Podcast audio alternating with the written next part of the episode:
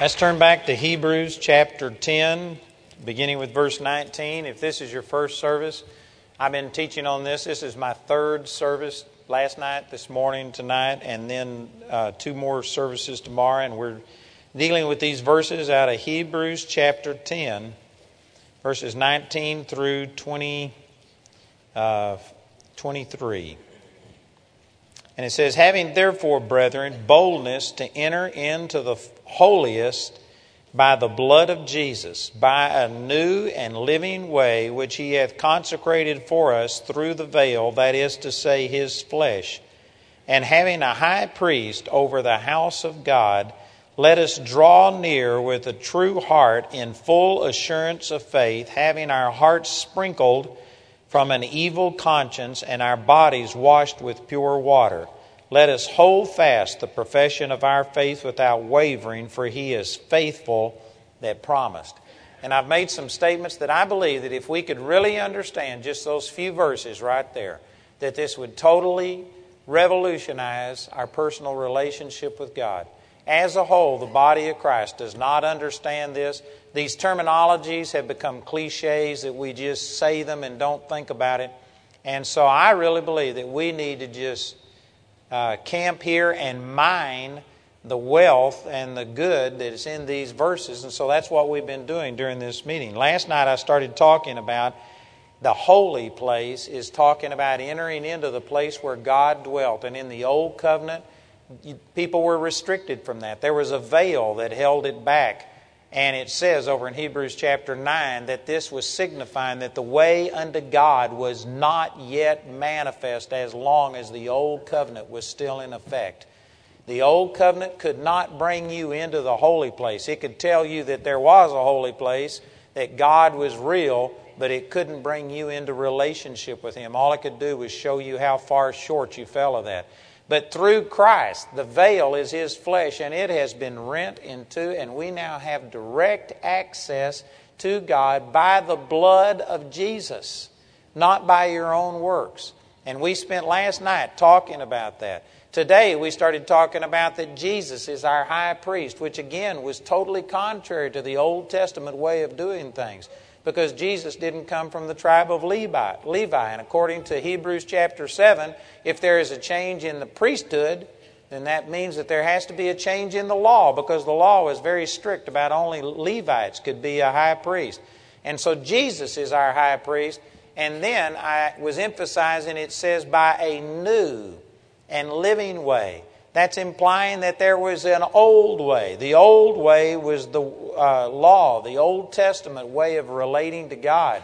And this has now been superseded. And we use the verses out of uh, Hebrews chapter eight, where it says, in that he saith that there is a new covenant, he hath made the first old, and that which is old decays and is ready to vanish away. Hebrews chapter seven, verse eighteen and nineteen says that there is a disannulling of the commandment that was given before because of the weakness and unprofitableness thereof. And so, praise God. Anyway, I've been saying some things that are just radical.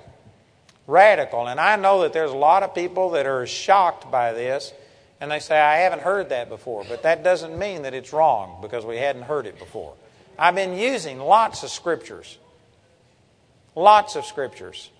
And let me just say this, you know, probably one of the most common comments I get from people is that I know God is real and I know that He wants to bless me and I know that there's so much more than what I've received, but, and then they say, it's just not working. I don't have joy. I don't have peace. I'm not walking in health. Things aren't working. That is the typical Christian statement. They know that they're born again. They have no doubt about that. If they were to die, they believe that they would go into the presence of the Lord. But they know they aren't experiencing the victory that God has for them. And yet, when you start telling them something new, there's an immediate resistance. Man, I don't want to change. You know, this is what I believe my whole life. Well, if what you believe in isn't working, then you need to change what you're believing. Why is it that we're so resistant towards change if your testimony is that I know that there's more, but I'm not experiencing it? Well, then you ought to take, uh, you ought to be more open to change if what you are believing isn't working. And I'm sharing with you things from Scripture that, yes, is different than what most of Christianity is preaching today, but it's not different from the Bible. We are living in a day where there is a drought for hearing the true Word of God. There's lots of people in churches, but they aren't hearing the true Word of God. They're hearing a lot of religious things that's actually bondage and binding people and not setting them free. I am not against the church. I am for the church. I go to a local church. We are encouraging pastors. Matter of fact, I made that announcement this morning, and I forget how many pastors, but we've got dozens of pastors that have been attending these meetings. There are good churches, but I'd say that they're in the minority today. And there's a lot of religious churches that actually do a lot of damage.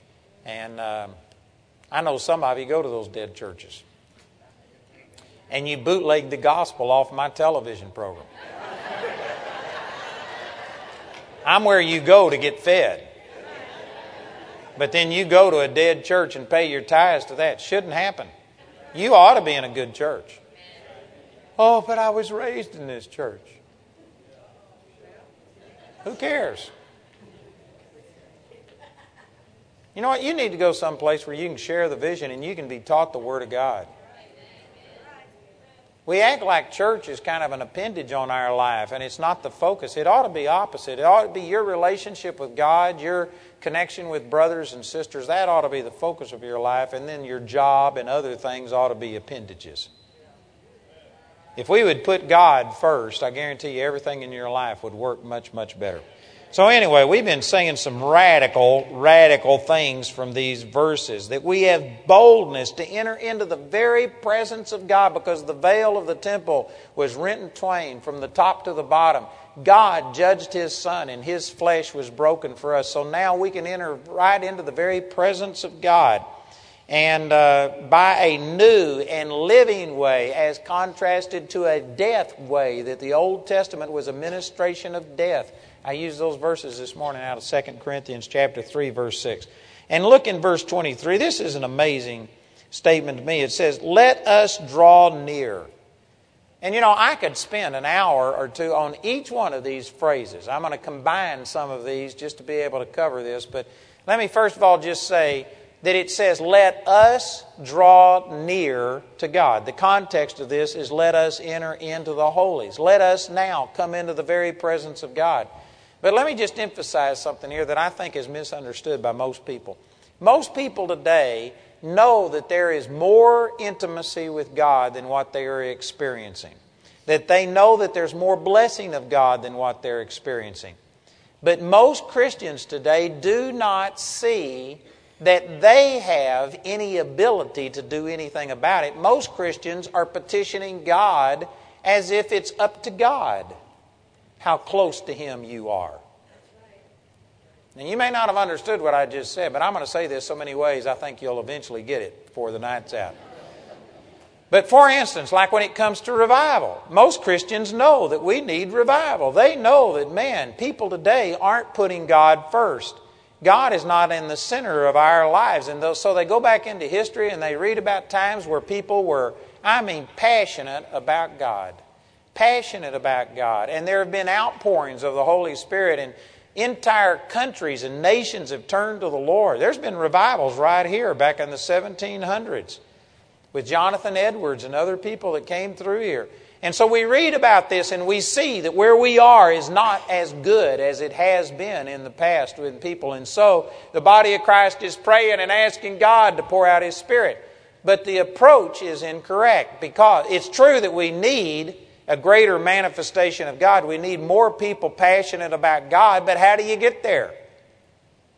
Well, the common belief in the body of Christ is that we petition God and we beg Him and we plead. And they'll use scriptures like Second Chronicles chapter uh, seven, verse fourteen. If my people, which are called by my name, will humble themselves and pray and seek my face and turn from their wicked ways, then will I hear from heaven and forgive their sins and heal their land. And so we are praying and we're getting millions of people together. God won't hear one person.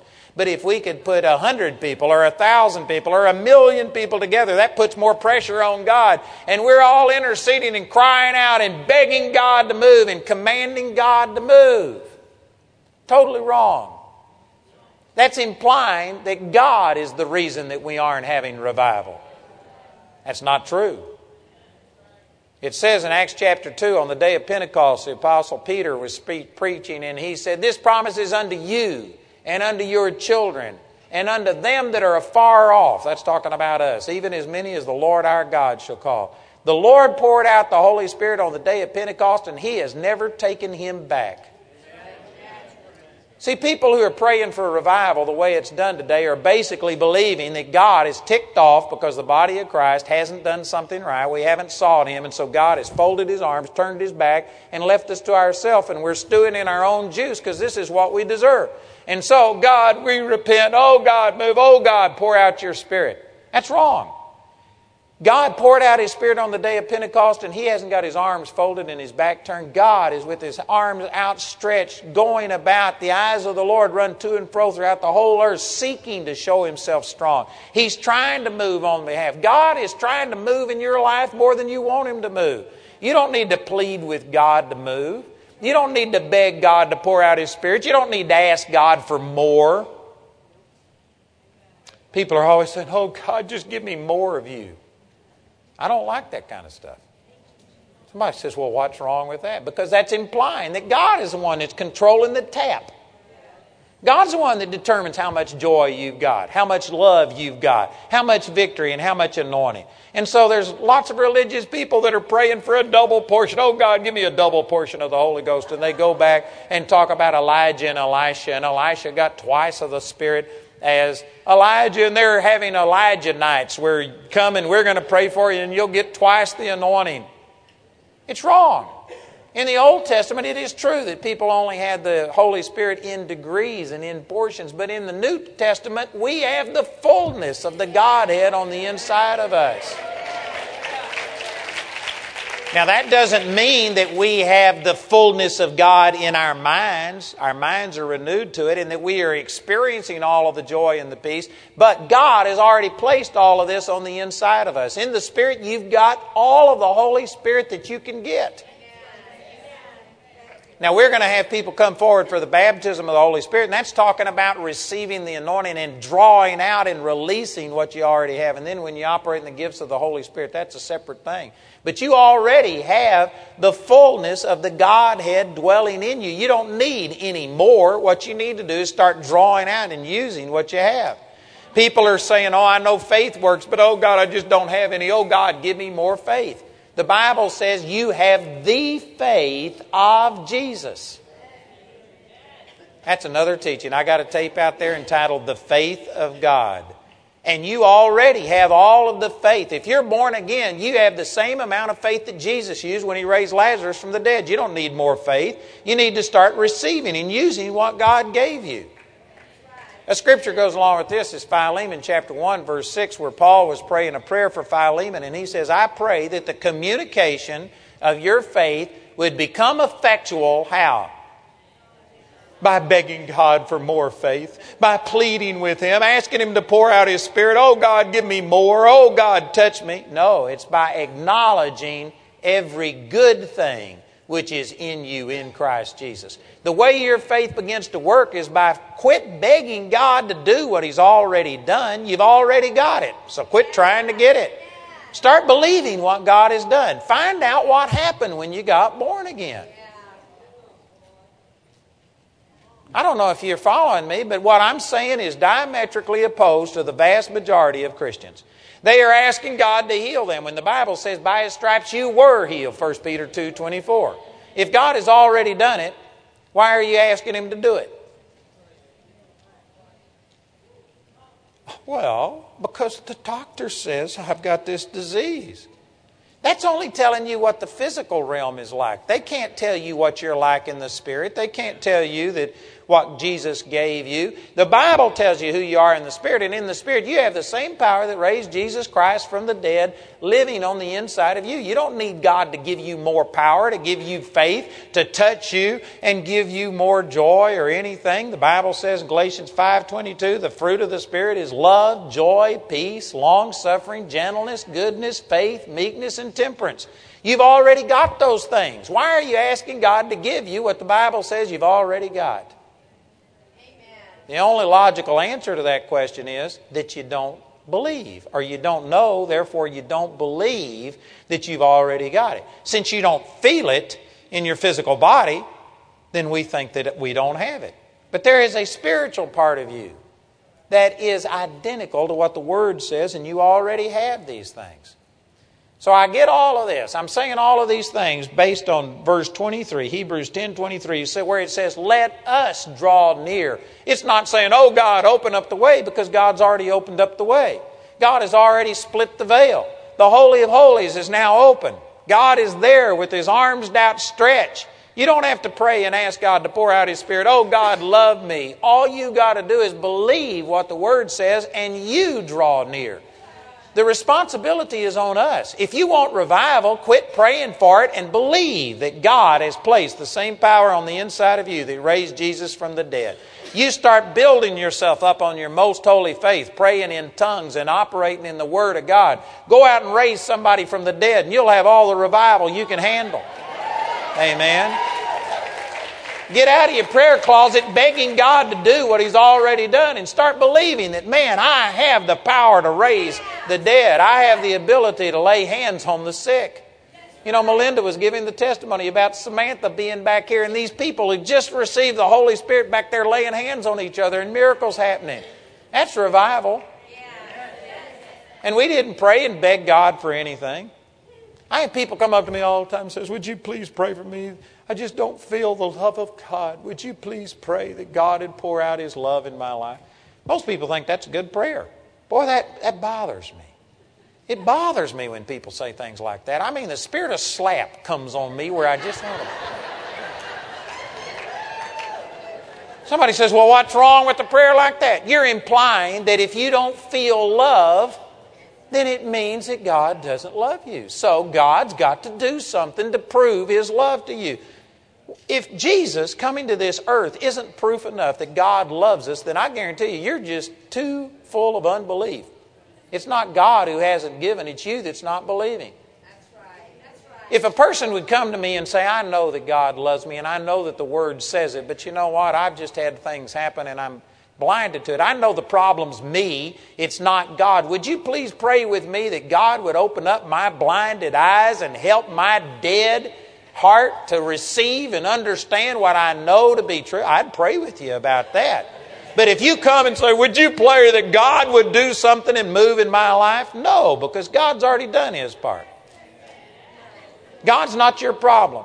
It's not God that hasn't healed you. It's not God that hasn't poured out His love and joy. It's us that are so occupied with the cares of this life and the junk of this world that it's choked truth.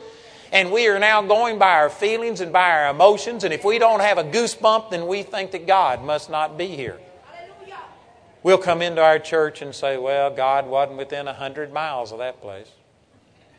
Why? Because people fell asleep. Nobody ran, screamed, jumped a pew, hollered, no goosebumps up and down your spine. So, well, God wasn't within one hundred miles of that place. We'll come in and say, oh, God, we ask you to meet with us tonight. Oh, God, just be with us. That's a stupid prayer. That's a stupid prayer. Did anybody miss what I'm saying? Was that too subtle? Somebody says, well, what's wrong with that? The Bible says, I'll never leave you nor forsake you. Where two or three are gathered together in my name, there I am in the midst, and yet you come in and, oh God, please be with us. That's a stupid prayer. It's based on unbelief. Instead of praying, oh God, move. Oh God, come and be with us. Oh God, go with us as we leave this place. Oh God, do this. Oh God, pour out your love. Oh God, send revival. Oh God, heal me. We need to get to a place where we believe that the veil has been rent. God has paid the price. The way is open. All of the sacrifice has been made. Now it's your turn. How are you going to respond to this nearly too good to be true news? Are you going to believe that God has done this? Are you going to believe that you've got love, joy, and peace? Are you going to start building yourself up on your most holy faith, praying in the Holy Ghost, praying in tongues? That's... Uh, Jude chapter one, verse twenty and verse twenty-one says the results of that is keep yourselves in the love of God. It's not up to God to love you. He's already loved you. He's already commended His love toward us in that while we were yet sinners, Christ died for us. Romans five eight. He's already commended His love towards you. You don't have to ask God to love you. Now believe that He loved you and stir yourself up and keep yourself in the love of God. Walk into the Holy of Holies. Begin to fellowship with God. Build yourself up. Encourage yourself. First uh, Samuel chapter thirty, verses four through six, David was in a bad state where his people were even talking about stoning him. After thirteen years of being anointed by God, and since God touched his life, everything had gone wrong. Man, I mean, his... His father-in-law had tried to kill him, had taken his wife and given her to another man, and was his life was just nothing but a pain ever since God anointed him. And now his own men were going to stone him to death. And it says David wept until he couldn't weep anymore. But then it says, but David encouraged himself in the Lord his God. He didn't call out and say, oh God, I'm just at the bottom. Please touch me. Please do something. And then if you don't have an epiphany in five minutes, turn on the television and while I'm waiting on God, I'm just waiting on God. No, David encouraged himself in the Lord. He took the truths that God had shown him and he took the Word of God and began to build himself up and encouraged himself. Most people are so passive. We aren't taking responsibility for our life and we're saying, oh God, would you please heal me? God, would you please move in my life? And we act as if we have nothing to do with it. God, I can do nothing. People will come all the time and say, I, you know, the doctors have given up. It's hopeless. Would you pray for me? That's a wrong attitude. This kind of prayer where, oh God, we have no power at all. Now, uh, Jehoshaphat said that in First Chronicles chapter twenty. When the enemies came against him, he says, Lord, we have no power at all against this enemy. Our eyes are on you. And people will quote scriptures like that, but that was an Old Testament man that didn't have what we have. We now are born again. We have the raising from the dead power of Jesus on the inside of us, and you are never powerless. Amen. I don't care if you are destitute financially tonight, you aren't powerless. God has given you the power to get wealth, and if you'll quit sitting on your hands and praying and asking God to just give you money and get up and lay your hand to something and start believing that God has put power on the inside of me and I'm going to prosper. If you start doing that, you'll start seeing some things happen. But basically the body of Christ is powerless and, oh God, we have nothing. We're just praying. We're waiting on you. Oh God, send revival as if it's His fault. Not God's fault, it's our fault. Start believing that, Father, you've put the same power on the inside of me, and praise God, I'm going to get so full of the Word of God, I'm going to be so that if the devil pokes me, the Word's coming out. Amen. I'm going to get to where I speak the Word of God, and at work, instead of when people go to speaking and saying, oh, it's flu season, have you gotten the flu yet? Instead of you biting your lip and not saying anything because somebody might think you're a religious fanatic, just stand up and say, hey, there is no flu season for me. By His stripes I'm healed all of the time. And you start speaking the Word. And you know what? You'll either experience one of two things. You'll experience total rejection or revival. People will say, do you really believe that? Oh, yeah, man, we were just at a meeting where we saw osteoarthritis healed, cancer healed, deaf ears open. We uh, there was a woman that told me that she had a lump that disappeared eight years ago watching me on television. I called it out, and this lump in her breast was instantly gone. And I just heard all of these miracles. This guy that was preaching, his son was raised from the dead after being dead for five hours. You go to saying that and people will either reject you or they'll say, would you pray for me? And you'll start seeing revival. But that's risky. Somebody might not like you. You know what? You cannot praise God with your thumb in your mouth. You just got to pull your thumb out of your mouth and go to praising God. You got to grow up and face it that if you, it says in Second Timothy chapter three, verse twelve, that if you live godly, you will suffer persecution. The only people in here that aren't being persecuted are ungodly people.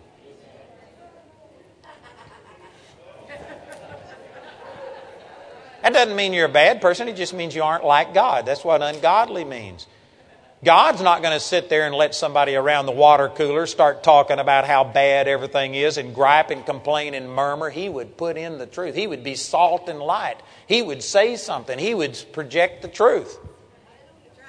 If you start saying the truth and standing for what is right, some people are going to hate you. Other people are going to love you. I got a lot of people that hate me, but I got a lot of people that love me. And you know what? You, if you're afraid of offending somebody, you'll never do anything.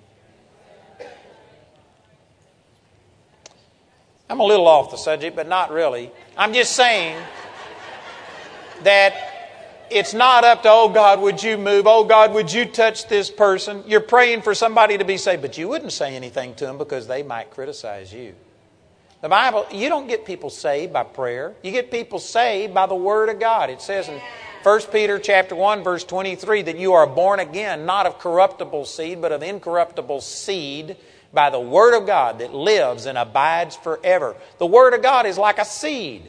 If you want a plant to grow, you don't pray over the ground and ask God to make a plant grow. You take the seed and you plant the seed. And if you don't plant a seed, you can pray until you die and there will never be anything grow. If you want somebody born again, quit just praying and asking God to save them as if it's God that hasn't done something. Instead, take the seed, the Word of God, that is an incorruptible seed, and tell them the truth. And speak the word to them, and the seed will produce. They are born again by incorruptible seed. I'm telling you, the body of Christ as a whole doesn't understand that when we got born again, you now are God-possessed. You are God's secret weapon. And instead of us going like, oh God, I'm nothing, I'm nobody, I'm an old sinner, saved by grace. Would you please do something in my life? I'm powerless. That's a terrible attitude. I was an old sinner, but I got saved by grace. And now I am God-possessed. God Almighty. God Almighty lives on the inside of me. I have the glory of God living on the inside of me. And there may be somebody here thinking, oh, I'd never say that. How arrogant. I'm not saying that, that it's by any virtue of mine. It's totally the grace of God, but nonetheless, it's happened. I'm a new creature. God lives on the inside of me. Basically, the church is emphasizing that without Christ, you can do nothing. John chapter fifteen, verse four, and that's an absolute truth. But what they're missing is, I'm not without Christ. He'll never leave me nor forsake me. If you could somehow or another separate me from God, well then yes, I'm nobody. But I am not separated from God. He'll never leave me nor forsake me. And because of that, I do not have this in uh, secure attitude, this condemnation attitude that, oh God, we can do nothing. Greater is He that's in me than cancer that's in this world. Greater is He that's in me than defeat and negativism and stuff. And instead of coming and starting from a position of unbelief, oh God, I'm nothing. Oh God, cancer's beating me. Oh God, I'm going to die. And you're just speaking death and doubt and fear. You ought to believe the Word of God that, Father, thank you that I am seated in heavenly places. No weapon formed against me will prosper. Every tongue that rises against me in judgment I condemn. And even though I've got this problem here, I know that greater is He that's in me than he that's in the world. So I thank you that you've already done it. By your stripes I'm healed. Now I take my authority. And the Bible says death and life are in the power of the tongue. Proverbs eighteen twenty-one. And so I use my tongue and I curse you, cancer. I command you to die in the name of Jesus. I loose your anointing, Father. I have that power and authority, and I loose this power and I release. See, that's a totally different attitude than, oh God, would you please move? Pretty please. And if He won't do it for you, well then go get a prayer warrior, because maybe they can move God. You can't. But and you just basically erase Jesus. He hasn't brought you into relationship with God. You got to beg and plead, and you got to come before Him bowing and scraping and acting as if you're nothing and nobody. Don't look at me in that tone of voice. I tell you what I'm saying here is as rare as hen's teeth. There's not very many Christians that have an attitude that Jesus has already done it. They are in the process of begging Jesus to do something that He hasn't done. This says that it's already been done. We are now in the holy, so now it's up to you. You draw near. You draw near. Don't ask God to draw near. Over in Acts chapter seventeen, the Apostle Paul says that, you know, in Him we live and move and have our being. He's not far from any of us. He, he's with all of us. It's not God that needs to move. We're the ones that need to move. We need to move out of the outer court and out of the holy place and into the Holy of Holies by this new and living way. Look in Hebrews chapter seven. I use this verse this afternoon, verse nineteen. It says, "For the law made nothing perfect, but the bringing in of a better hope did, by the which we draw nigh unto God." Hebrews ten twenty-three says, "Let us draw nigh." How do you draw nigh? By the better hope, by the better covenant. You cannot draw nigh to God under the Old Testament law. The Old Testament law would allow you to come to the brazen altar. It would allow the priest, the select few, to enter into the holy place, but nobody could enter into the Holy of Holies except the one who was symbolic of the Lord Jesus. And there was a veil there that separated, and there was wrath and cherubims there to kill people if they tried to enter into His presence. But now all of that has changed. We have a new and a living way, and the veil has been rent. The cherubs are no longer standing there to turn any way, anyone away from God. And now the door is open, but God is not going to come out and grab you and drag you in. He says, you draw near. And how do you do it? By taking these truths and renewing your mind and telling yourself, Father, I believe I'm righteous. I believe that you live inside of me. I believe these things are true. I believe right now I'm in the very presence of God. I don't care what I feel like.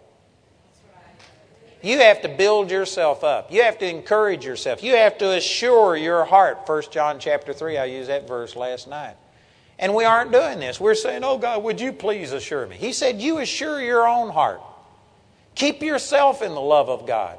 Build yourself up on your most holy faith, praying in the Holy Ghost. Keep yourself in the love of God. We're acting as if Jesus hasn't done anything. And so we're saying, oh God, would you please send Jesus to do something? Jesus has done everything He's ever going to do, and now He's seated at the right hand of God the Father. The significance of that is He isn't working. He's not laboring. He's not reapplying His blood to you every time you mess up and having to do something. He's already done it. He's reconciled you unto God, and He's now seated until His body takes their rightful place and stands up and subdues all of the things that Jesus has conquered. Jesus has conquered death, but it's up to His body to enforce that and make it come to pass. Jesus has conquered sickness and disease, but He's not going to just go around and heal you. He's healed everybody He's ever going to heal. And He put that healing power on the inside of you. Now, are you going to stand up and take that healing power and resist the devil and see him flee from you? Or are you going to go to God like a whipped puppy and, oh God, I have no power. Would you please move in my life in total unbelief? You know, I know I'm being hard, but I'm just, I'm trying to get my point across. I'm trying to let you see that this attitude that we've got is not a godly attitude. In the third chapter of the book of Acts, Peter and John walked up to the temple, and they saw a man who was lame from his mother's womb. He was thirty-eight years old, and he had never walked, completely invalid, and he was begging. And he looked up at Peter expecting to receive something. And Peter said unto him, he said, silver and gold have I none, but such as I have give I unto you. In the name of Jesus Christ of Nazareth, rise up and walk. And they reached down and grabbed the man by the hand and lifted him up. And immediately his feet and ankle bones received strength, and he went walking and leaping and praising God. Man, Peter said, such as I have. He never even prayed a prayer. He didn't ask God to heal this person. He'd be kicked out of most of our churches today. He didn't come and say, oh God, we come before you so humbly, and we know that we're nothing and that we can do nothing. Oh God, we're just a worm. But we know that thou canst do all things. You have done nothing, but you could do it. And we're asking you, would you stretch forth your hand and would you touch this person and would you please heal them? Oh God, we're praying. And when nothing happens, well, then you get the prayer chain going and you get a hundred people putting pressure on God, or just so many people that eventually God's got to give in. We've twisted his arm so much. They didn't do any of that. They said, I don't have any money with me. That didn't mean that they were broke. It just mean they didn't bring their wallet. I don't have any money, but you know what? Such as I have, I'm going to give it to you. In the name of Jesus, rise up and walk. And they just grabbed him and lifted him up. People think, oh, so you say that you have. Well, yeah, I got that power of God. Jesus never told us to pray for the sick.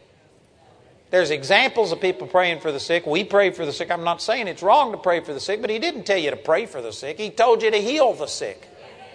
He gave a command, go out and heal the sick. There's a difference between praying and saying, oh God, would you please pray? See, that's an easy prayer.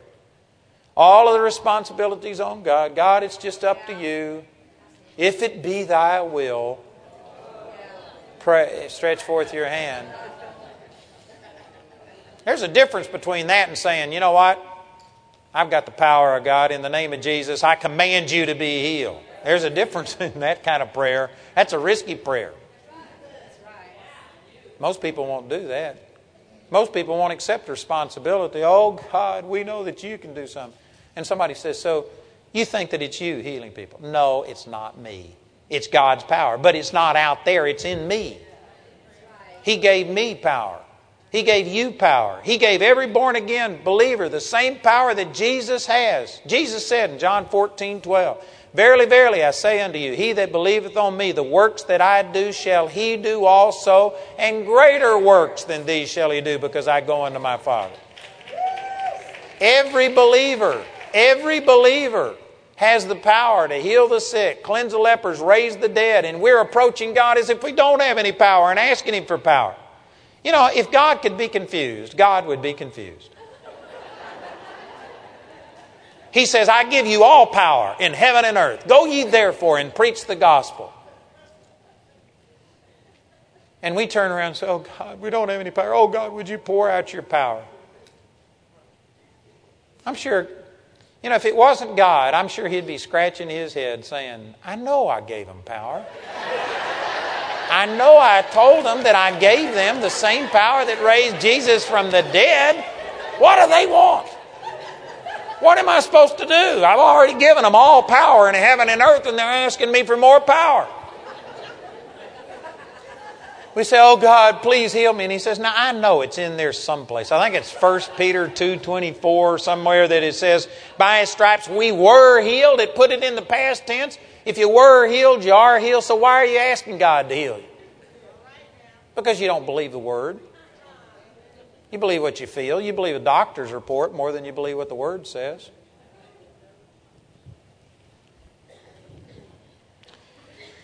You know, I was intending to say something totally different than this tonight. I'm going to blame this on God and say that...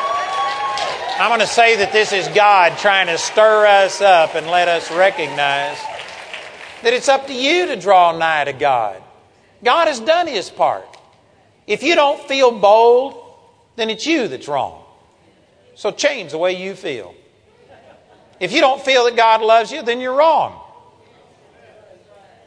Just start telling yourself and taking the Word and preaching to yourself.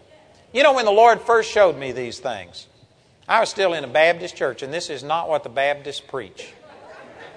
And I was told that I was of the devil. I was kicked out of a couple of Baptist churches. I was told that God was going to judge me, that, you know, just I, I could go on and on. And, and so there was this huge conflict.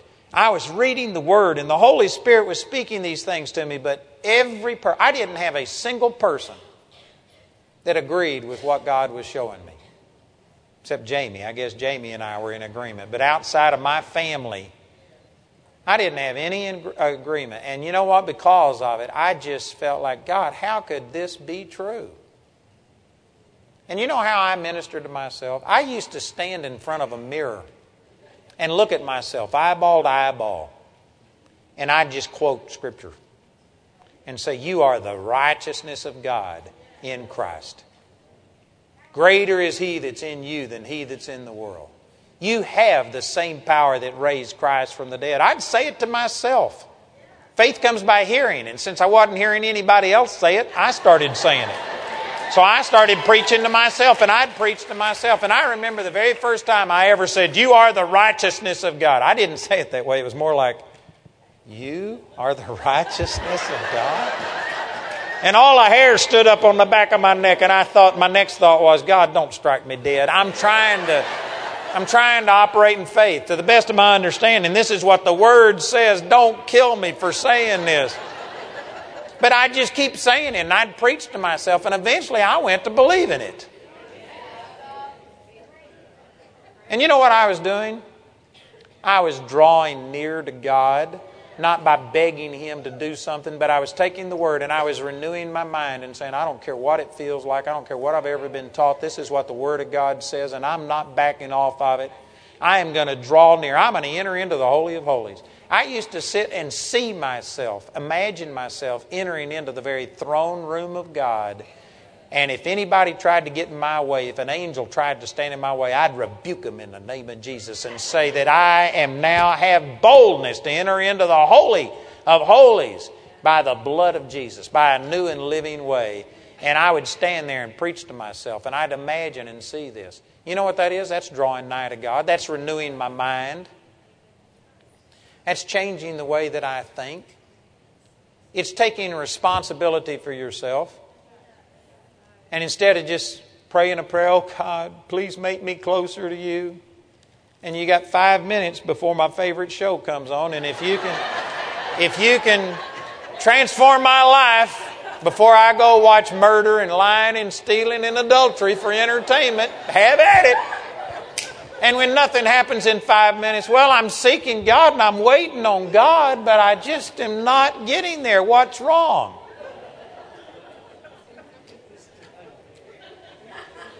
How dumb can you get and still breathe? That's not drawing nigh to God. That's not putting much effort into it. Man, we're going to have to get focused on this. We're going to have to, you know, what I've been saying is either true or it's not. And if what I've been saying is true, then what most of us are being taught and have been taught is wrong. And there's going to have to be a change.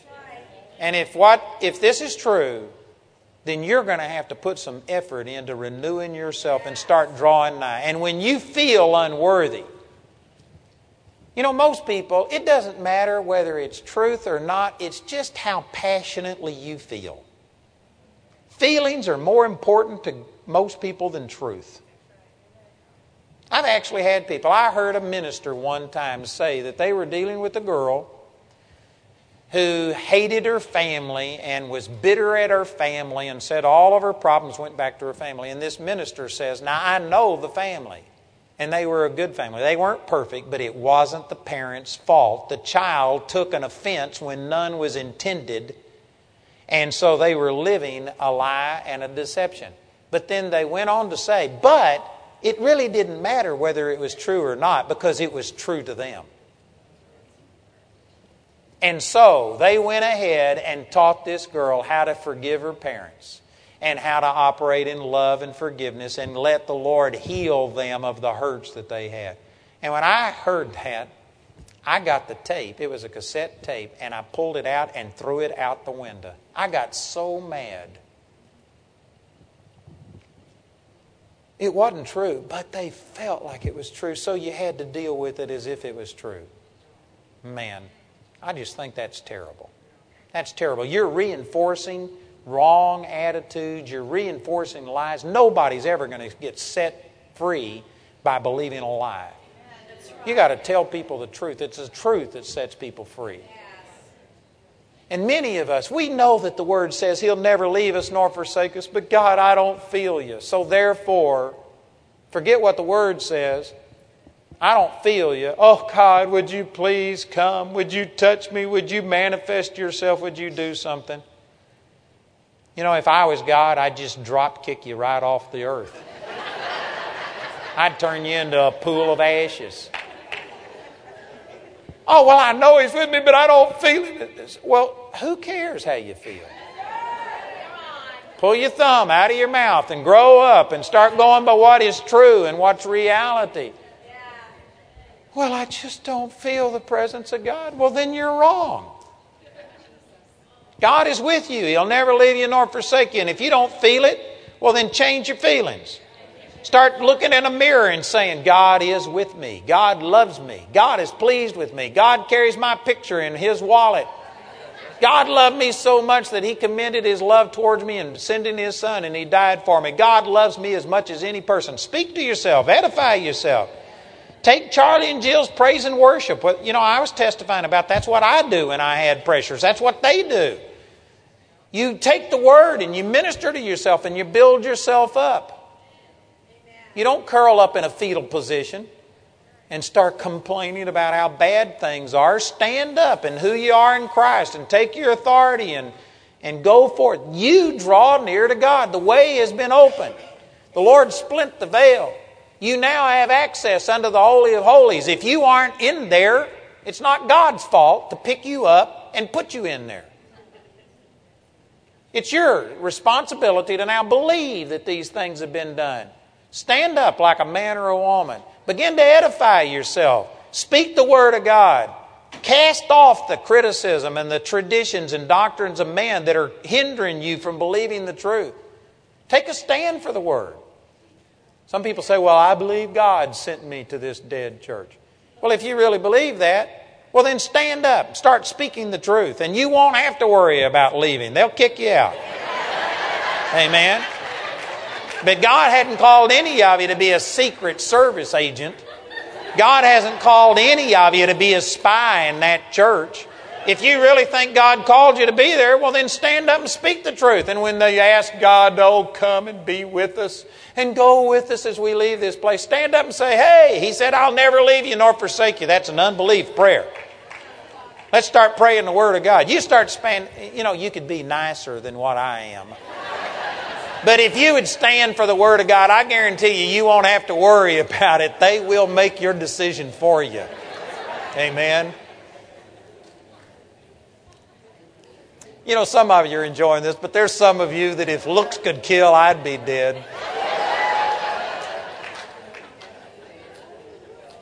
You know why people don't like this? Because it places responsibility upon you. And we have become masters of saying, I'm not responsible. It's the fact that I missed a birthday party when I was three years old, and that justifies me being a triple rapist and a murderer because I was abused when I was a child. They didn't give me my birthday cake. I heard a man say that. That's how he justified rape and murder, was because he was abused as a child. They forgot his birthday. Pull your thumb out of your mouth and grow up. It's not what other people do to you that make you the way that you are. You've got a choice whether you become bitter or better. Christianity places responsibility upon you. Deuteronomy thirty, verse nineteen says, behold, I call heaven and earth to record against you this day that I have set before you life and death, blessing and cursing. Therefore, choose life, that you and your seed may live. God gave you the choice. Nobody else can make you bitter. Nobody else can make you a mess. Nobody has made you the mess that you are. You've had circumstances happen that may give you an opportunity, but it was your reaction to those circumstances that made you the jerk that you are. It's true.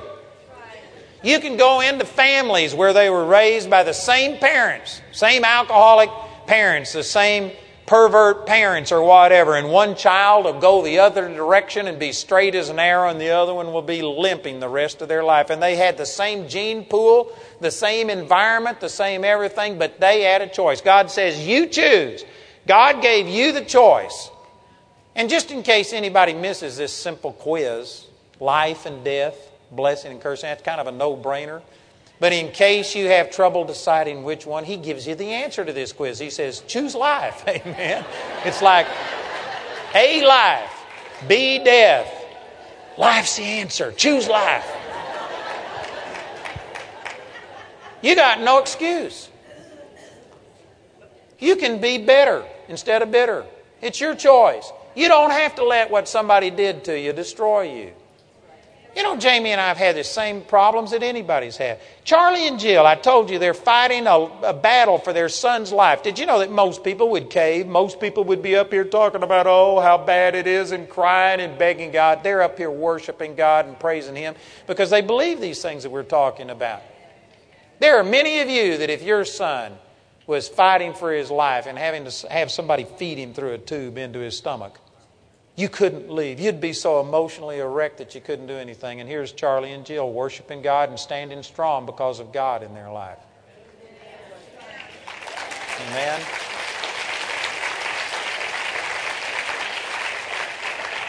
They've got a choice. They hadn't told me this, but I know that they're people like anybody else. They could have caved. They could have just been brokenhearted. They could have quit. They could have said, we can't minister. But they got a choice. You know, we've had things happen to us. We made Paul Harvey's news broadcast worldwide. He says it's one of the worst things he'd ever heard. And I remember Wendell met me when I came into school that day, and he says, you can't minister today. You don't have to minister. We'll cover for you. And I said, hey, Jesus is the same. Nothing's changed. You know what? I'll just stand up and tell them about Jesus. And I had a choice. You can go ahead and do what God called you to do. You do not have to fold like a two dollar suitcase every time there's a problem in your life. You got the power of God living on the inside of you. You got a choice. That's right. That's right. I get all of this from Hebrews ten twenty-three, where it says, let us draw near to God. Don't let us now petition God to draw near to us. Let us beg and plead with God. God's done His part, brothers and sisters. God's faithful. God's made a new and a living way. The doors are open. He's welcoming us. His whole kingdom is for you, but you got to do something. You got to draw near. You got to pick yourself up. You got to stir yourself up. If you don't stir yourself up, you're going to settle to the bottom. You need to stir yourself up. You need to take the Word of God and encourage yourself in the Lord your God. You need to do something, lest you do nothing.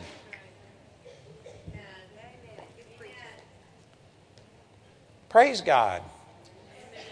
And I know some of you think I'm hard, but this is, we're just so far removed from where God wants us to be. I hadn't got time to sneak up on you. You know, there isn't an easy way to kill a sacred cow. You just got to kill it.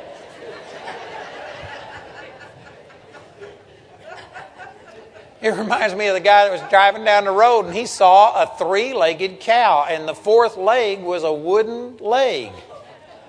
And he was so amazed that he decided he'd stop and go talk to that farmer.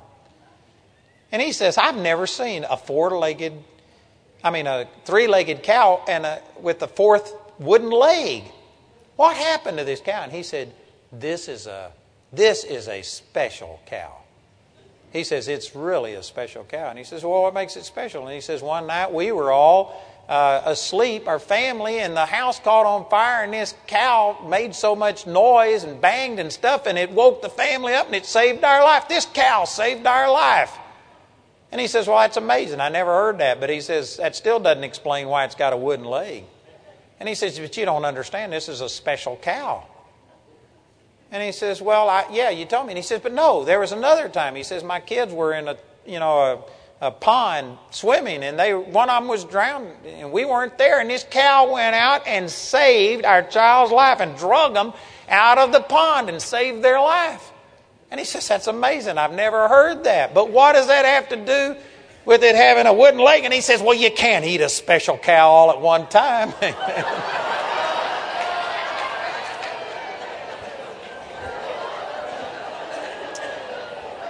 See, some people just want to kill a sacred cow a little bit at a time. Just, let's just clop off one leg. You know what? Best way is just kill it and then eat the whole thing. Amen. So instead of being gentle with you, I just killing all of our sacred cows. Amen. I'm just pulling the rug out from under some of you, but I'm telling you what, if what's what's happening in your life isn't working, you need something to change. And I'm telling you that these are just powerful, powerful truths from the Word of God, that God has already done His part. God's opened up the way. Now let us draw near. Some of you may not like this, but you know what? By you coming to this meeting, whether it's just tonight or whether it was last night and this morning, you have been given information that now makes you accountable. You can't sit there and claim ignorance anymore. You've heard some truth that has the potential of totally revolutionizing your life. And by being here, now you're accountable. And so if you go out of here and continue to just mope and complain and, oh God, I'm powerless, and would you please do something because I can't do anything. You know what? You can't claim ignorance on that anymore. Now, you, you got a responsibility to do something with this truth. That's right. That's right. You're either going to have to stir yourself up and take this and start fighting the good fight of faith and resist the wrong teaching and the wrong attitudes that we've got and start taking the Word of God, or you are going to be doubly accountable. God's not going to punish you, but this will just increase Satan's inroad into your life. If you reject this truth and turn away from it, boy, I guarantee you, it's going to give Satan a shot at you. Ignorance is not near as damaging as, as rejection. And I believe that God has spoken some truths to you that have the potential of changing your life, but it's up to you now. There is responsibility on your part. And I think this is why so many people reject this, is because it's just so much easier to believe that God can do anything. He has done nothing, but He could do it. And so we just pray and throw our prayer up there, and if it works, fine. And if it doesn't, well, then it must have been God's will. God is sovereign. And we just don't accept any responsibility for anything. It must be God that wants me to be in this mess because God hasn't answered my prayer. And it makes you the victim, and it makes people pity you, and you get sympathy and, instead of criticism. That's appealing to a lot of people. But as long as you're the victim, you can't be the victor. That's right. You got to get out of a victim mentality and accept responsibility and start being a victor. If you want to work, if you want things to work. And what I've said tonight is not meant to hurt you. I know I'm more blunt than most people, and so some people get offended and think I'm mean, but I'm saying these things because I love you. I'm saying these things because this is what set me free. It's changed my life, and I'm telling you, it would change your life to start believing that God has already provided everything. It's not His fault. If there's any fault, it's my part. I don't know the truth. I haven't renewed my mind. I'm letting traditions and doctrines of men hurt me, and praise God, if that's true, well then I'm going to accept responsibility and I'm not going to be the same. Some people react to responsibility by saying, well, you're mean. You're, you're saying that it's my fault. Yeah, that's exactly what I'm saying. And they say, well, I don't, I don't want to accept that. No, it's a blessing to me to find out I'm the problem. Because if I'm the problem, then I can fix it. But if you're my problem, I can't change you. And if God's my problem, I certainly can't change God. It's a blessing to find out that I'm the one that's messed my life up because I'm the only one that I can control. If what I'm saying rubs you the wrong way, it's like when you pet a cat against the grain and all of their hair stands up. You know how you solve that problem? You just turn the cat around and keep petting. And it all lays down. So if what I've said rubbed you the wrong way, you know how to solve this problem? Repent. Turn around. And it'll go to feeling good. Amen. Amen. Thank you, Jesus.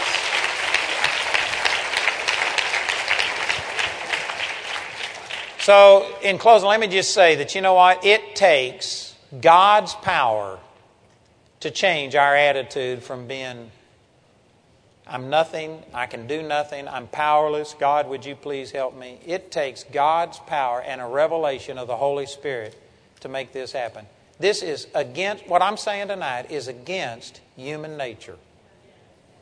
Human nature only looks at yourself on the outward appearance. It says in First Samuel sixteen seven, man looks on the outward appearance. That's talking about mankind, male or female. You, as a person, have a tendency to only see things in the physical, natural realm. And in the natural realm, all of us have problems. All of us have limitations. All of us are failures in some area of our life. And there is justification for us feeling powerless and feeling overwhelmed. But it says God looks on the heart. And in the heart, you're a new person. And it takes the Holy Spirit to enable you to perceive these truths and to perceive that there is something about you that's different than what you can see in the mirror. You know, by nature, I'm an introvert. I used to couldn't look at a person in the face and talk to them. I, I am doing something that was physically impossible. But when I had that experience with the Lord in nineteen sixty-eight, God showed me that He had changed me, and the Holy Spirit began to show me a new me, who I was in Christ. And I'm doing things today that I couldn't do before. You have to have the Holy Spirit to quicken you. So if you have not yet received the baptism of the Holy Spirit, which includes many things, but it includes speaking in tongues. I've used that verse in John in uh, Jude chapter one, verse twenty. But you, beloved, building up yourselves on your most holy faith. That's praying in the Holy Ghost. That's talking about praying in tongues.